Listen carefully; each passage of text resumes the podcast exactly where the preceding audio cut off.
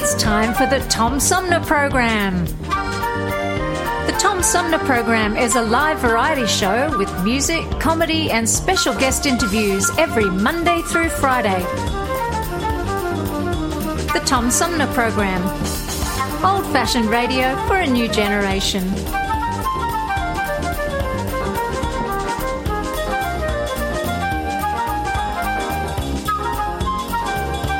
Our theme music is Fruit of the Louvre, provided by Flint composer producer Howard Eddy.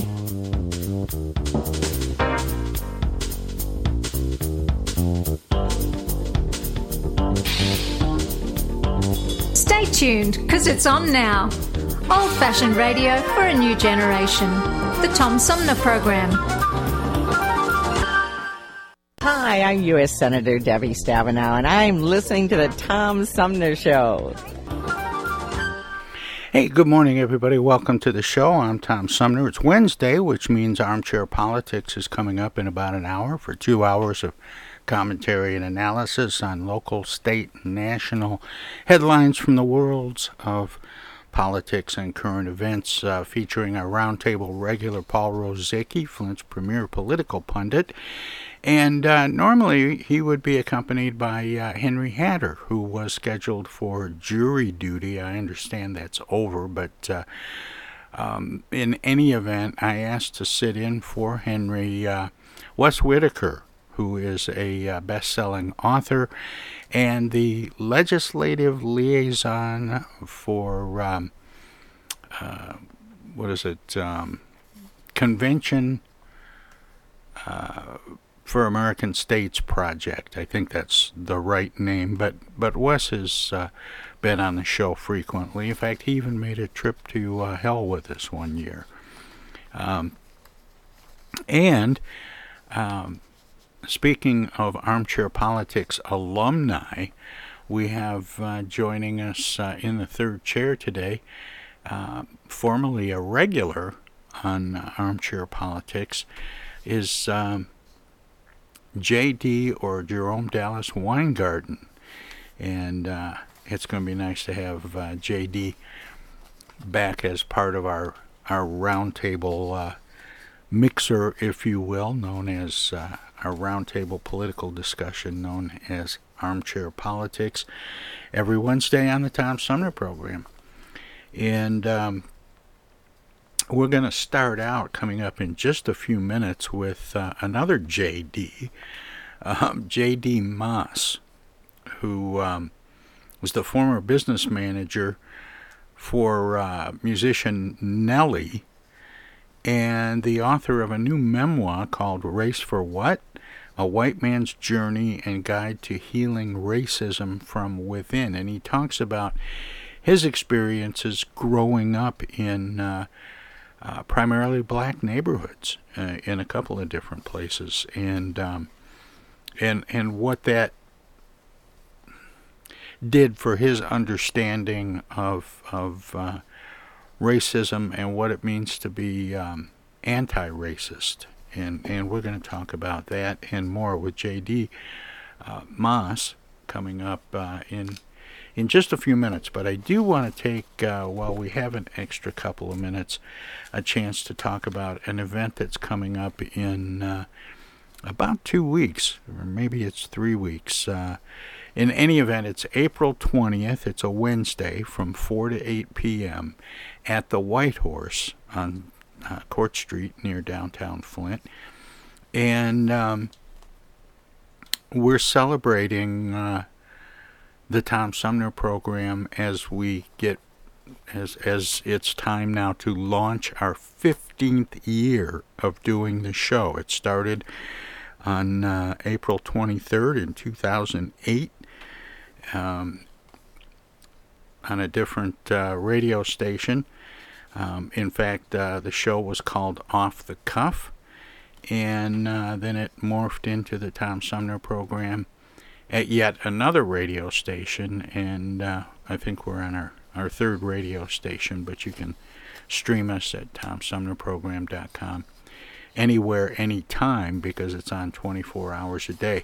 In any event, what we're uh, there'll be some merchandise there if you want to get some souvenirs. But I'm inviting uh, anybody who's been a guest on the show, been a co-host, uh, musical guests, um, sponsors, uh, donors, and and uh, and we're just going to celebrate what the show has accomplished so far, and then try to sort of um, re-energize the show. Uh, in, in a way, it's a, a, little bit of a celebration of um, our efforts to get back to normal in the wake of uh, the pandemic. Um, I, I've been fortunate that you know I brought the studio home just before the pandemic uh, started, so I've been able to do the show from home. And I joke about being in the bunker, and you know it's time to to get out of the bunker now. Um, and and it it may still be lingering a little bit with uh, new variants and uh, um, ongoing contagions, but with uh, vaccination and uh, social distancing, the worst of it seems to be over. So, in some ways, this is a post pandemic um, event. Um, as as we start uh, working our way back to normal. And I hope part of that normal will be to re-energize the show. Even though I I, I say things have been working smoothly, doing the show from home, and having all my guests by phone. For the most part, it's it's been pretty good, but the energy just has not been the same as when we had a studio and uh, had guests in person, had live music from time to time. So I'm I'm hoping that we'll kick off a new year and we'll start looking at doing things, uh, you know, remotes, getting out and about, and and um, you know maybe looking to do uh, some more in-person kinds of uh, broadcasting. So um, I, I hope you'll join us. There is uh, a Facebook event page you can go to uh, for more information, but suffice it to say, uh, it's it's at the White Horse from 4 to 8 p.m. on April 20th. That's 420 at 4 p.m. And uh, I'd love to see you there. We'll have uh, pizza and um, oh, just a, a modest uh, contribution uh, at the door is is requested, and um, and and there's pizza and soda, and you know, and and we'll we'll have some fun.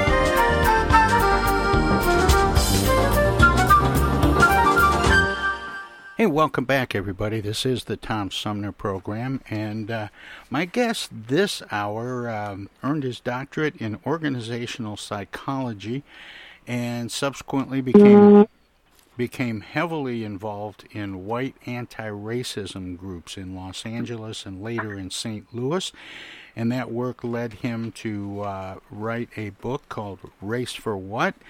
A white man's journey and guide to healing racism from within. His name is J.D. Mass. He joins me by phone. Hi, J.D. Welcome to the show. Hi, thank you for having me, Tom. It's great to be here. Um, let me let me ask a couple of questions. You you grew up in primarily African American neighborhoods, if my reading uh, is correct, and and you ended up being uh, a business manager for an entertainer. Yes. So the first part is I grew up in a community that was about 50% uh, white and 50% um, black, uh, small percentage of, um, of Asian community as well at the time, but the school district itself was uh, much more highly populated with um, students who were African American. And so, what uh, do you, uh, do you mind if I ask what city that was? in in St. Louis, uh, in a suburb called University City, which oh, okay. at that time, because you could have easily been talking about my hometown of Flint, Michigan. Yes, so so I've heard. I've never been, but I've always been attracted to that uh, from what I've heard from and about the place.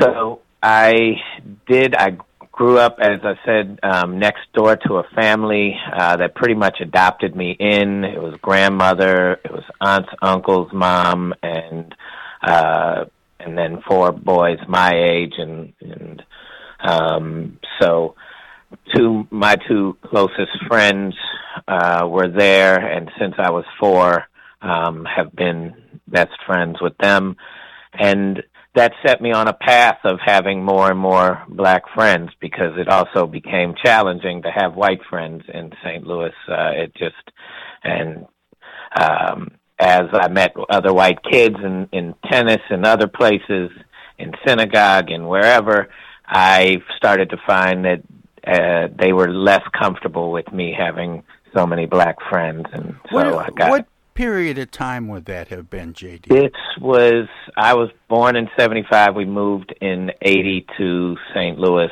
and um, so it was the '80s and '90s for my growing up time period. At one point, you know what's interesting about that, JD, is as you were describing how people were reacting to you um, because you had surrounded yourself with, with black friends and and uh, comrades and so on, that that it might have been the '60s, right? And it, it's just yeah. a little surprising to me that you know because I, I came up during the '60s and. Um, you know, I remember seeing people going through some of those things, and then to see that 20 years later it's still the same thing. And I suppose you could say, you know, and even and even now.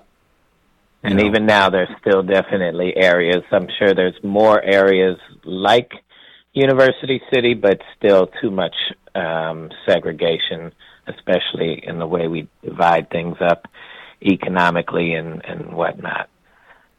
So yeah, and during the eighth grade, um, seventh grade, actually, uh, Nelly moved there and into our neighborhood and went to our schools. And right after uh, middle school, going into high school, he and I started to hang out quite often, and it became every day.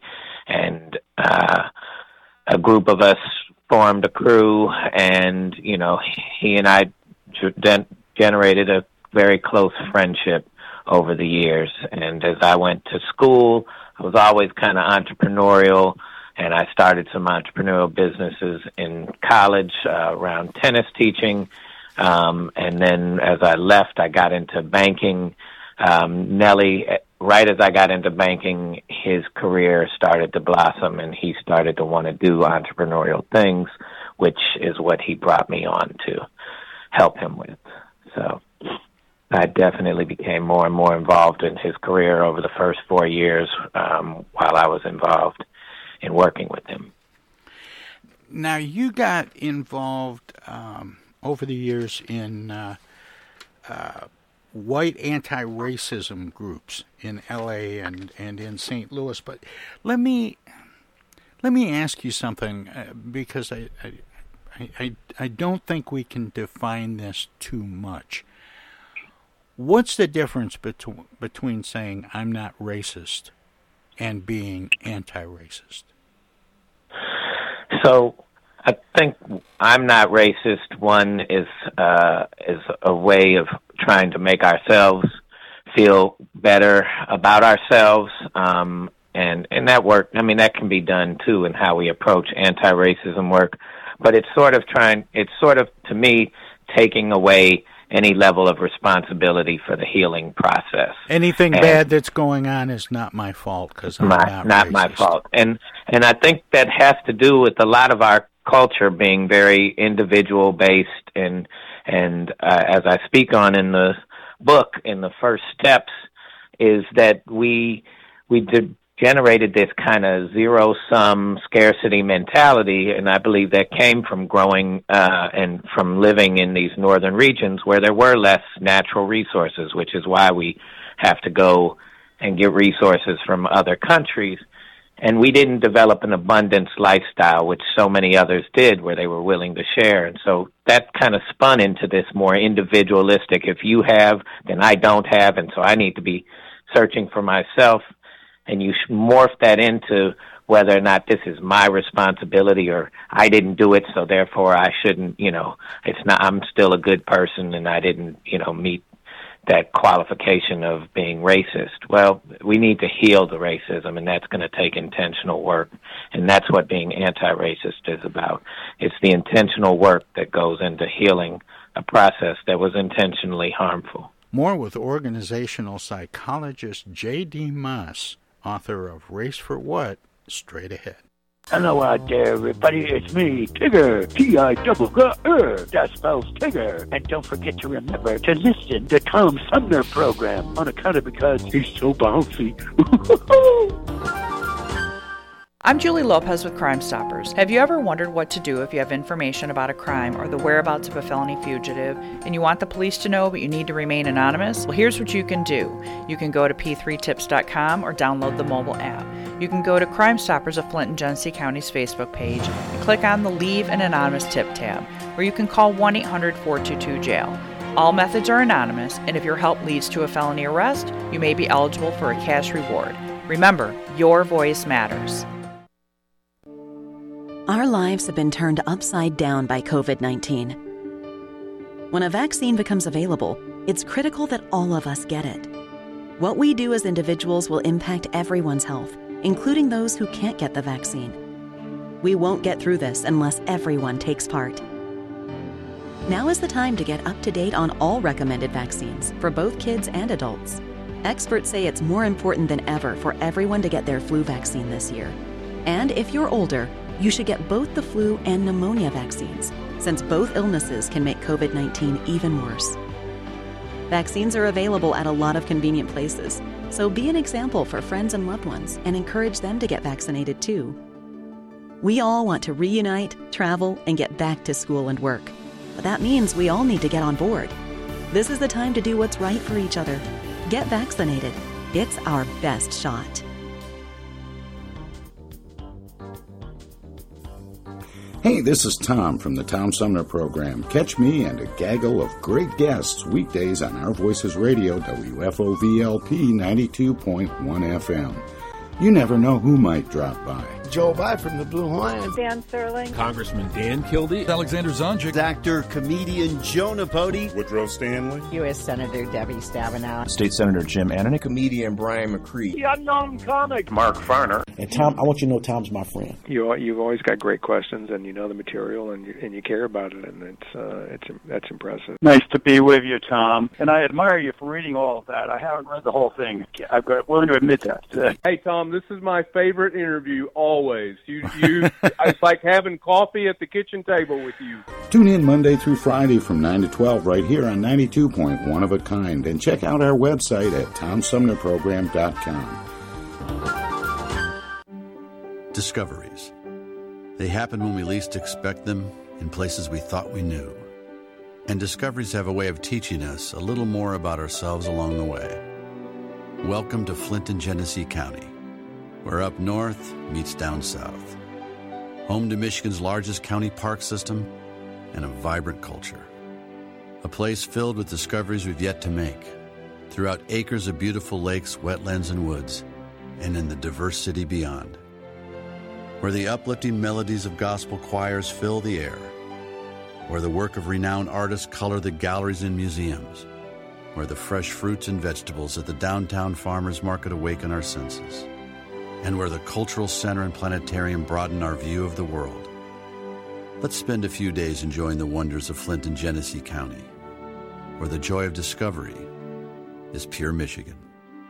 Your trip begins at Michigan.org. Babies come with lots of decisions cloth or disposable, crib or bassinet. So when it comes to protection, go with the safest, most effective choice vaccination.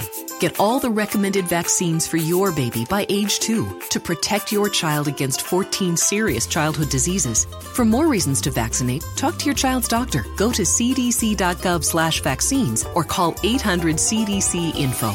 A message from the Centers for Disease Control and Prevention.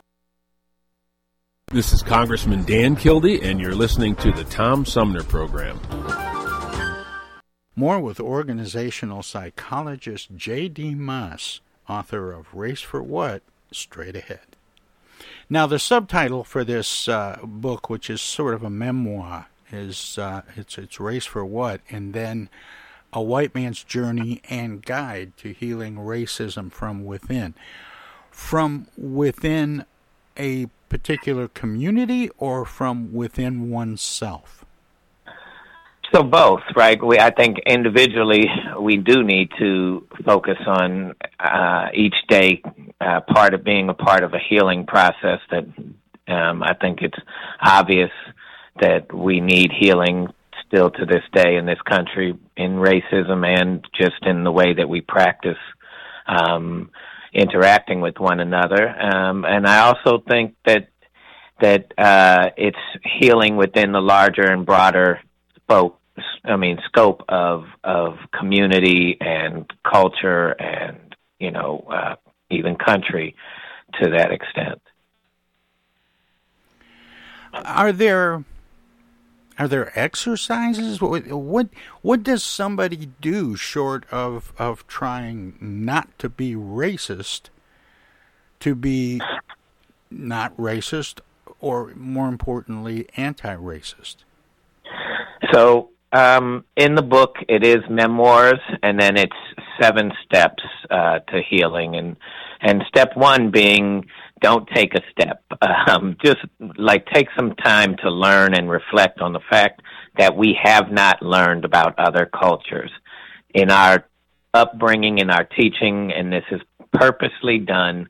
And and so we if you look at our education system, and even to this day, we're still arguing about whether we should learn about certain parts of our history.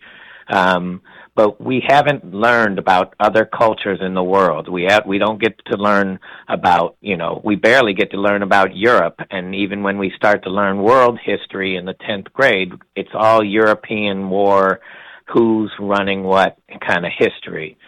And so we don't really get to see the value of what indigenous cultures and aboriginal cultures have been doing, how they're connected to the earth, how they uh, um, think and, and, and work in a community setting and build community. And we don't get to reflect it, but we do get to learn that we're the greatest and we're the best. And so some of this needs to be just unprogramming us to, or making us willing to learn about others and challenge what makes us so great so that we can even possibly be greater. I think our athletes have to do that every day. They have to put their greatness on the line and continue to show that they are or it's time for us to move on to a better performer and and so I think we need to do that within ourselves um as one of the steps. And then to really start acknowledging the harm of some of our practices and whether or not we're bringing connections, building connections, you know, at one with the planet and and and each other, or are we building separate separation and continuing this process um, in the way that we practice? And so we need to acknowledge some of those harms, and that's step two.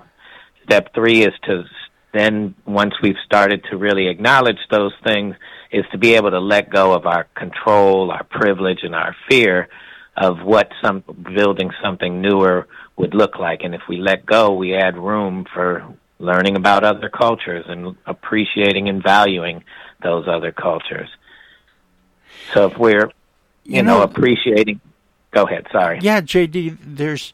Uh, there was a phrase it was playing through my head just now, and, and you know we just just um, had the Academy Awards. We're we're into award season, and there has been a real push by the Academy, by the Grammys, by um, the Emmys to be more inclusive. Um, and and the companies that are producing entertainment are trying to be more inclusive, and it's all based on the fact that there are people in our in our country in our cities that are really excited to see someone on television in the movies and and to hear him say it that look like me. Right. And i guess what i'm i'm getting at is how do we um how do we deal with that that natural attraction to be drawn to people who look like me whether it's you know whether it's within the the African American community or other people of color or white people you know how how do we how do we work past what seems to be sort of a natural tendency? And so I think one is we question whether it's a natural tendency or it's a, just a, such a practice tendency that we've generated that to be natural in the way that we. Well, that's a great work. that's a great Right. question, and, And- and one that I certainly have. Yeah, so I that's what I'm going back to with the just challenging and taking assessment of that, you know, reflection on are we practicing something that that started a long time ago and we just have built it into ourselves that we feel like it's natural or is it part of, you know, how the natural process works? And if we could just even be more curious about that and about other cultures and be able to really learn and and not bring so much compa- so much uh judgment in and I don't like to use that word because I think we all judge but reaction to our judgments versus just being more curious as to is there other ways that might even benefit us is there other ways of doing things that are just different and that's it it's not a right or wrong a better or worse it's a different way of handling it. Can we be respectful of those things? Can we be curious about that? Can we gain something from those? And now, do we start to hear the way we're talking differently? Are we hearing better messages instead of the way someone's saying it? Are we actually getting what they're saying by opening ourselves up to curiosity? Well, so many people that, that didn't have the experience of of closeness that, that you had growing up. Um, when they when they try to address issues like this, they end up offending without meaning to offend. Yes, and, and I that is and, and you know this is because of my age. I remember, uh, you know, a time back in the '60s when people were first starting to, to try to be aware and and try to to um, be inclusive. And I remember people with all the best intentions in the world saying some of my best friends are colored. Right. And that was that was the expression in the you know in the day. Yeah. And and it it ended up being hurtful to people, but it was not intended to be. Intended to be hurtful. I think we have to continue through that. If if that's the case, like one, the receiver has to be open to the intention, and and at the same one A, we have to be open to the fact that maybe somebody receives this differently.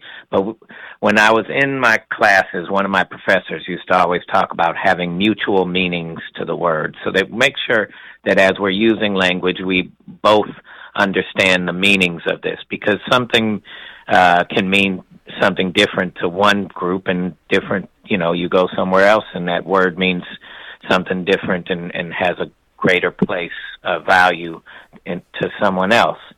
And so part of this is this sensitivity thing that's going on right now and I, and I would love to continue to push through it. I think that we need to recognize that in any healing process there's pain and discomfort. If you look at the process of strengthening your body, if you look at the process of healing from an injury, there is pain and discomfort in that. And if we can be okay with that, if we can acknowledge it along the way, that we're making mistakes. I still offend people. So I'm not going to sit up here and say I got the right answer of not offending folks. It's how I want to continue to build the relationship after that offense has taken place.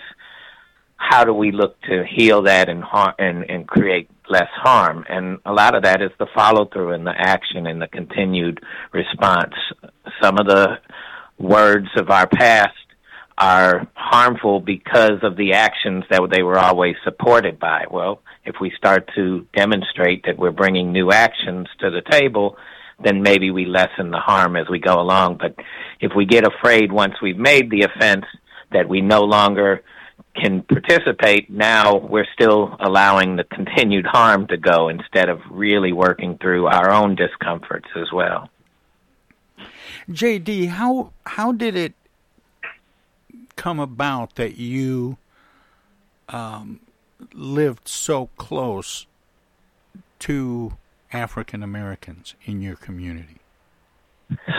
My parents purposely wanted to raise me in a diverse neighborhood, and diversity at that time, especially, was a much more black and white issue. Um, and and so they wanted me to be raised around uh, black folks, and I mean from who they chose as my daycare provider when when we lived in Philadelphia to the area of St. Louis they chose to move into was the at that time pretty much recognized as the only diverse area um, that they chose to send me to that public school while so many other white families sent their children to private schools and to religious schools.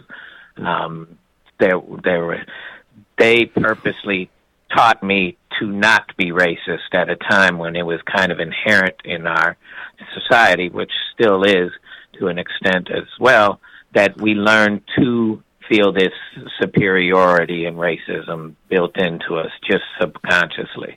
So they took that effort to do so. And, um, and you know, I'm grateful for it for sure. Was there something about their upbringing and their background that made them prone to do that, or, or, or that enlightened them in some way? Various times. I know my father was involved from high school on in, in kind of occlusive ways. My my grandfather, although he demonstrated quite a bit of, of racist language um, and perspectives around me. Um, but he also was an attorney that helped get uh, fair pay for for black construction workers um, in the 70s, I want to say, 60s maybe, um, and equal pay for them. Uh, so my father was on that mission. My mom was much more just based on her relationships to the women that raised them and the and the uh, men that were hired to be a part of where she grew up um, that were people of color or, or you know black folks that that meant a lot to her. And so i think from that i mean she wrote a beautiful story that's on my website about when her brother passed who really felt the hurt the most were the black folks that were taking care of the family more so than a lot of the folks that were you know coming in the front door when they were com- when the uh when the caretakers were coming in the back door and that sort of stopped her father from wanting to do that my mom recognized all of that at a young age and so i think there just was a value of for them growing up of wanting to uh make some change and and do it in a way that raised their children in that way now you mentioned parenthetically a uh, a synagogue. Um, yeah. Was your family Jewish? Yes, um, I'm much heavier on the ish, um, and grew up that way. Uh, but yes, and the only synagogue in the inner city at that for many many years in St. Louis was the one that we intended by a, a woman rabbi that has led quite a charge here in St. Louis in fighting racism as well. I, I just uh, the reason that I ask is I just wondered if if uh, your parents had had experiences uh, uh, of of discrimination as Jews. I, I, you know I remember the the um, Groucho Marx uh, joke where he says I wouldn't join a club that would have me as a member. right. Um, I probably we've never really talked about it much in that sense. Um, I mean, sure they've definitely pointed out when there's been discrimination reported and you know how that's made them feel my you know ancestors definitely have come from an era uh, of of having either witnessed or or been in the area of Poland and other parts of the world during the World War II era. So I know that it's been in effect and and in ways built some of the reason for the desire for justice. Um, so yes, I would say that, but it was never really being a point of emphasis for us. Um, I, am not even sure exactly how to ask this question properly, but growing up around go for it. Um, growing up around black kids, um, having that proximity and and having your peers and and the people that you hung out with and the kids you played with, um, was there? Were you aware that you were actually participating in a in a different culture or a different community? Not every moment, but yes, of course. Um, like I, I enjoyed it and I felt welcomed so much so. Um, so that really was great. You know, as any kids do, we all teased each other and you know, we picked on things that you could obviously see, which was I had less melanin. I also was really short. Um, so like, you know, still that's, am. That's, that's pretty rough, JD, being a short white kid in a black neighborhood. And, you know, it taught me some probably triggered defensive mechanisms, but I also remember feeling as we were growing up and I would go into all black spaces when we were kind of hanging out at the skating rink or you know at a party or something of that nature and it felt to me sometimes like one we would get stares but I often felt like was I making them uncomfortable? Cuz there weren't many spaces where they could be just naturally in their own environment. And yet here comes this white face that they don't know me and I'm not judging them the way that they think I might be, but still there's a stigma because of so much of the history of it that I felt like at times um I was possibly making them uncomfortable just by being in that space. Um whereas uh as I often felt uncomfortable from a just a how I felt like they were um, feeling from that standpoint. If that makes sense to you, it does, and and I've um, I, I've seen that happen, and I've seen it disarmed yeah. by people who play music. White musicians find themselves in a in a black club somewhere. I've experienced it myself, and and felt like, uh oh, there's white people in the room. and, right. And and then once the music starts, that kind of goes away. I would definitely agree with you. Music, uh, entertainment, um, breaks down a lot of walls, and and that's one of the beauty beautiful things about music is it it can it brings forth movement right? So there's a rhythm to it and we can move to the rhythm but it also brings forth internal feelings of movement. And that's why if you look at you know uh, any setting that's trying to get a message across whether it's the churches and synagogues and mosques to whether it's you know creating justice movements to whatnot music is a part of that, and that's uh, it's a very powerful tool. Now that you've written this book and and it's uh, out and about. Um, do you have the bug? Do you think you're going to be writing some more? I am not thinking about writing right now. I want to create um, a workbook to go along with it and some programs. I like the idea of blogging at this moment because it's a lot shorter. Um, but I, I definitely am open to creating more books if I feel like the bug hits me again. At this point in time, I really would like to move into uh, to the work itself because even for those who read the book, I'm hoping that you do and that it provides a sense of of ur- of urgency to create be a part of the healing process but it's all about the work at the end of the day and that's really what I want to be involved with. Well for people who want to learn more about you and the uh, and and the book and and your work past present and future um, do you have a website you could share Sure. It's raceforwhat.com and F O R is the four. Uh, raceforwhat.com. Um, my Facebook page, uh, Instagram, and TikTok are all Race for What, and uh, Twitter is JD Mass One, the number one. Um, but yes, there's lots of great information on the website. There's blogs, um, and there will continue to be more interactive parts. Well, JD, thanks so much for spending this time with me this morning, and um, keep up the good work.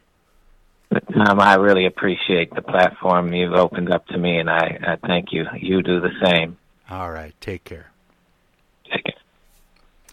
That was uh, J.D. Mass. He uh, his book is "Race for What: A White Man's Journey and Guide to Healing Racism from Within," and we'll have more of the Tom Sumner program.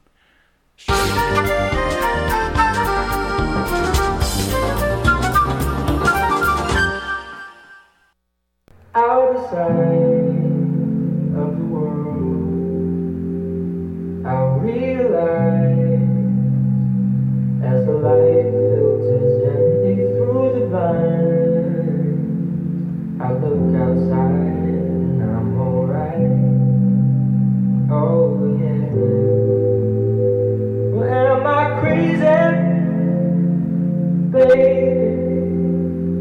isolated life ain't all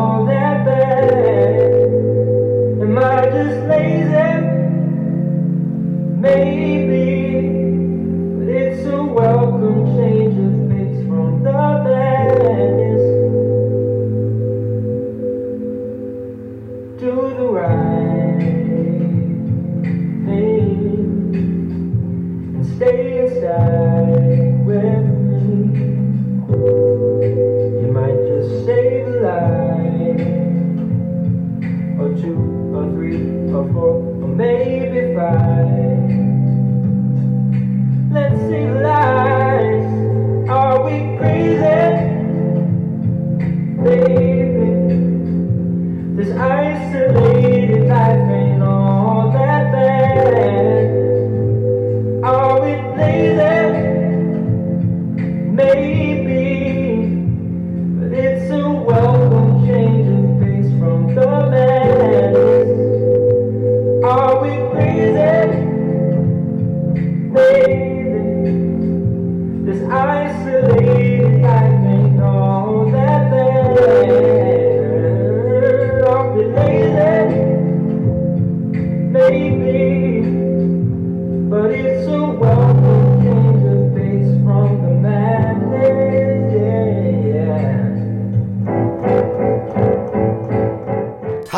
is Joe By from the Blue Lions, and you're listening to the Tom Sumner Program.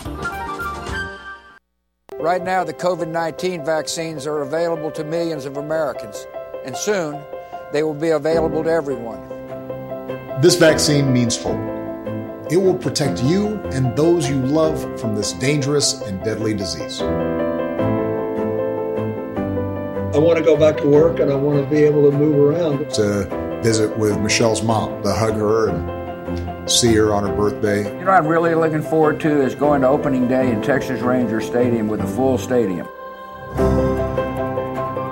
We've lost enough people and we've suffered enough damage. In order to get rid of this pandemic, it's important for our fellow citizens to get vaccinated. I'm getting vaccinated because we want this pandemic to end as soon as possible. So we urge you to get vaccinated when it's available to you. So roll up your sleeve and do your part. This is our shot. Now it's up to you.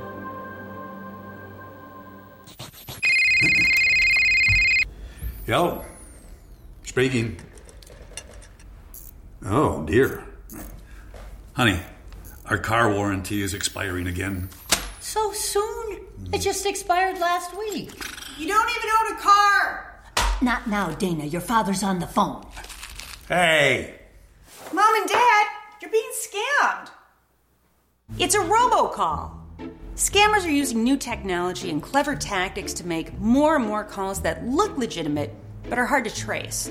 They can make it look like they're calling from any number, even from numbers of people you know. My robocall crackdown team is working with state and federal partners to stop the robocalls for good, but I need your guys' help. Don't trust your caller ID.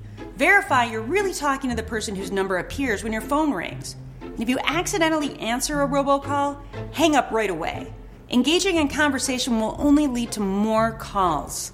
Use a call blocking app on your cell phone that stops robocalls before they interrupt your day. And if you do get a robocall, file a complaint with my office online at mi.gov slash robocalls. And mom, dad, please do not give your information out to these scammers over the phone. They're just trying to trick you. Well, at least they call. No, I get it, you're busy. But you know, Janine's daughter is a doctor. She calls every week. A doctor. I'm Michigan Attorney General Dana Nessel. Visit mi.gov slash agcomplaints for your connection to consumer protection.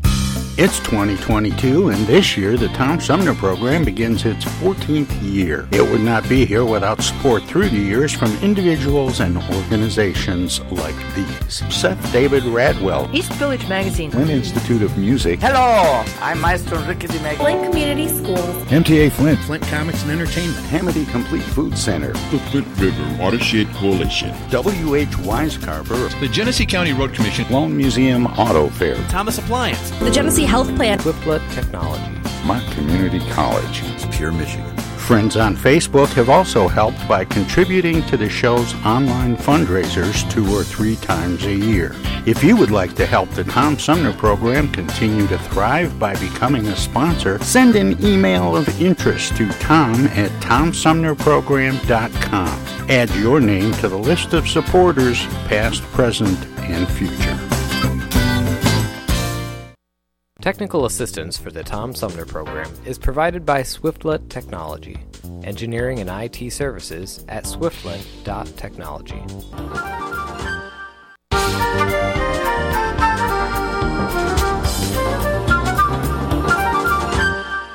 Hey, this is First Ward City Councilman Eric Mays, and you're listening to the Tom Sumner Program. Welcome to this presentation of the Comedy Spotlight on the Tom Sumner Program.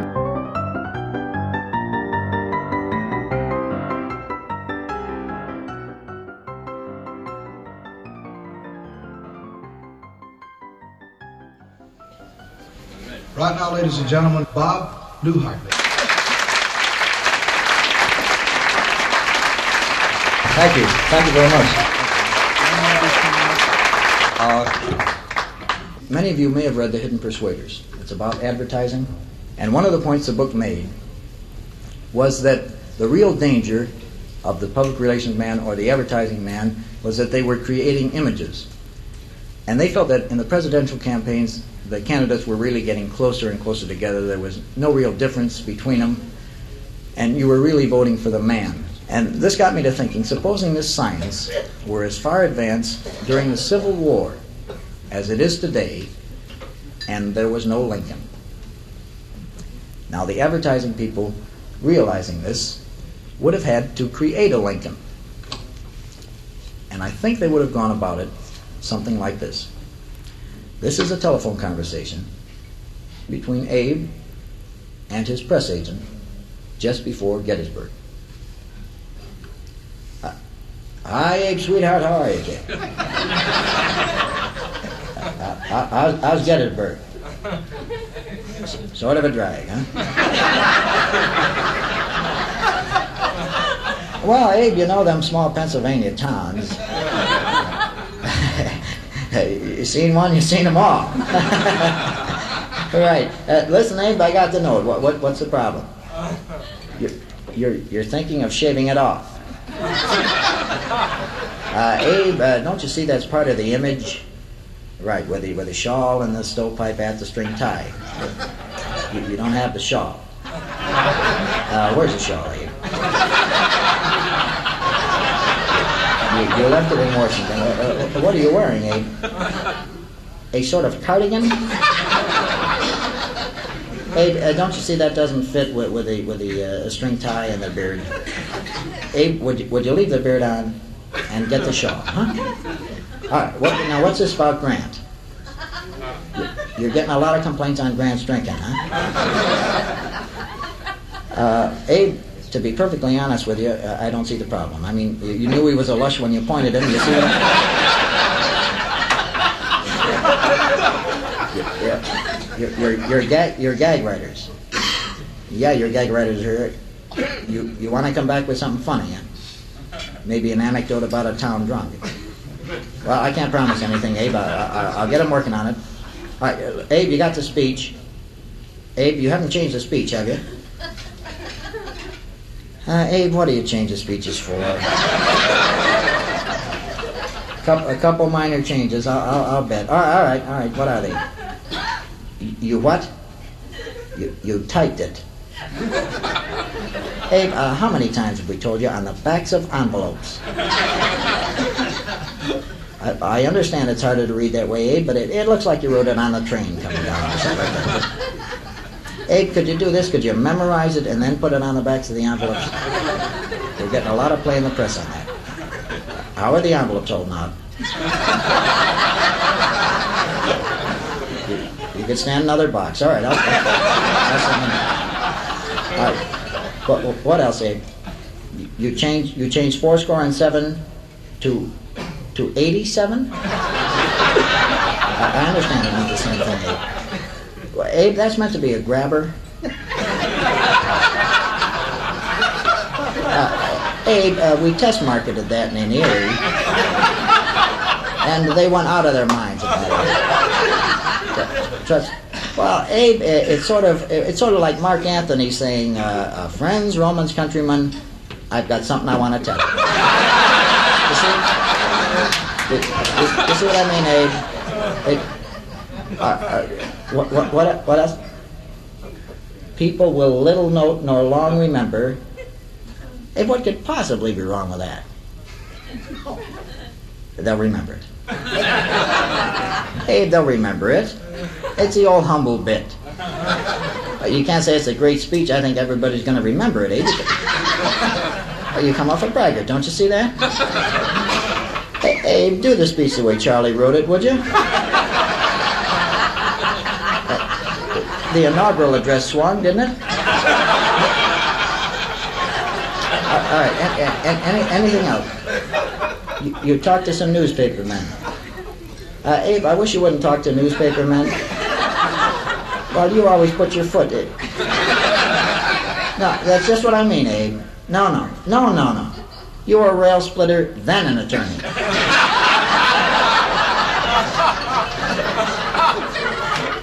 Abe, it, it doesn't make any sense that way. I mean, you wouldn't give up your law practice to become a rail splitter, don't you? Would you read the biog, Abe? You'll save a lot of trouble on this end. Uh, uh, Abe, Abe, listen, before I forget, um, um, the manufacturer is, is coming out with the Abe Lincoln T-shirt on Tuesday.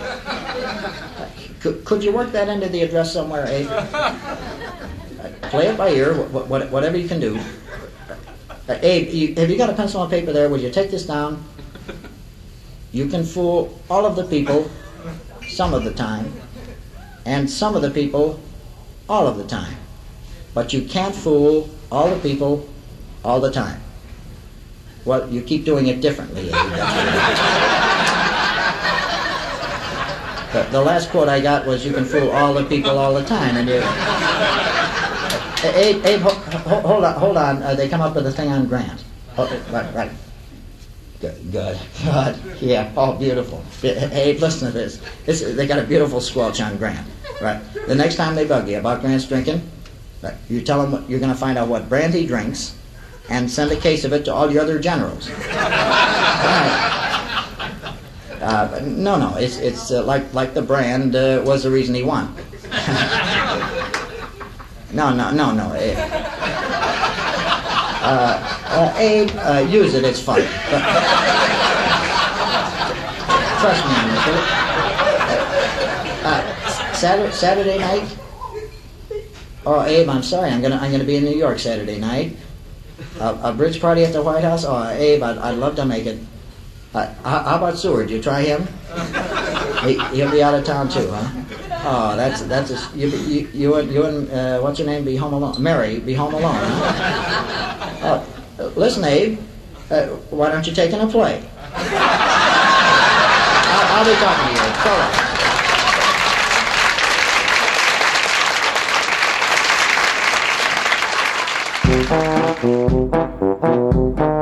This was another comedy spotlight on the Tom Sumner program.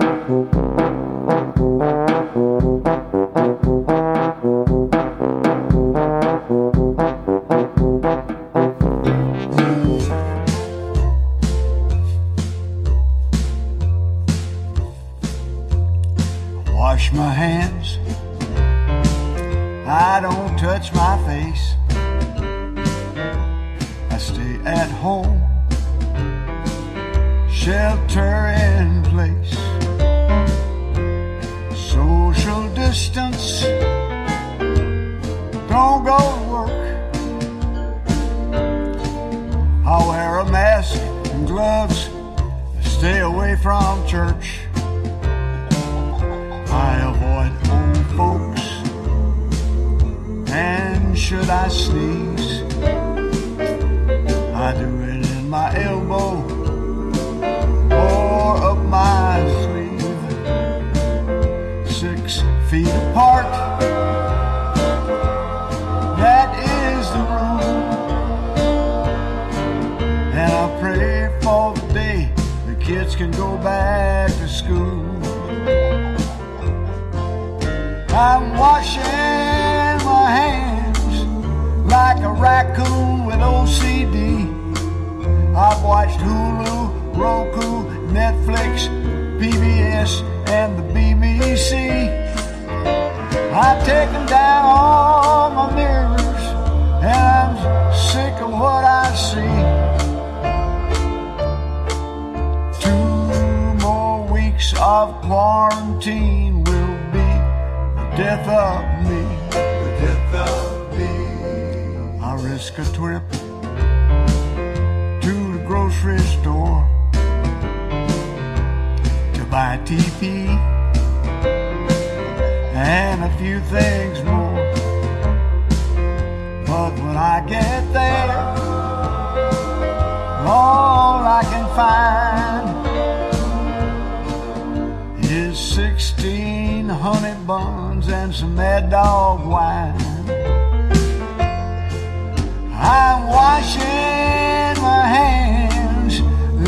raccoon with OCD. I've watched Hulu, Roku, Netflix, PBS, and the BBC. I've taken down all my mirrors, cause I'm sick of what I see. Yeah, two more weeks of this quarantine's gonna be the death of me. They say this is war. But we don't have to storm Omaha Beach or Pork Chop Hill. And we just lay here on the couch and watch TV. Whew, I'd rather volunteer for a high-risk commando raid to parachute into Wuhan and find that little fella that ordered that bat soup. I know I'm talking out of my head. saying crazy stuff over and over like, yes, dear, yes, dear. At breakfast, I meant to say, honey, please pass me the pepper. Well, what slipped out was, you crazy woman, you've ruined my life. of course, I immediately apologized as soon as I regained consciousness.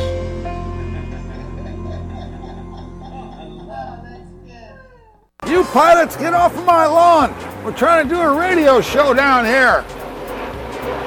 It's a Tom Sumner program, don't you know? Go on. Go on, get out of here.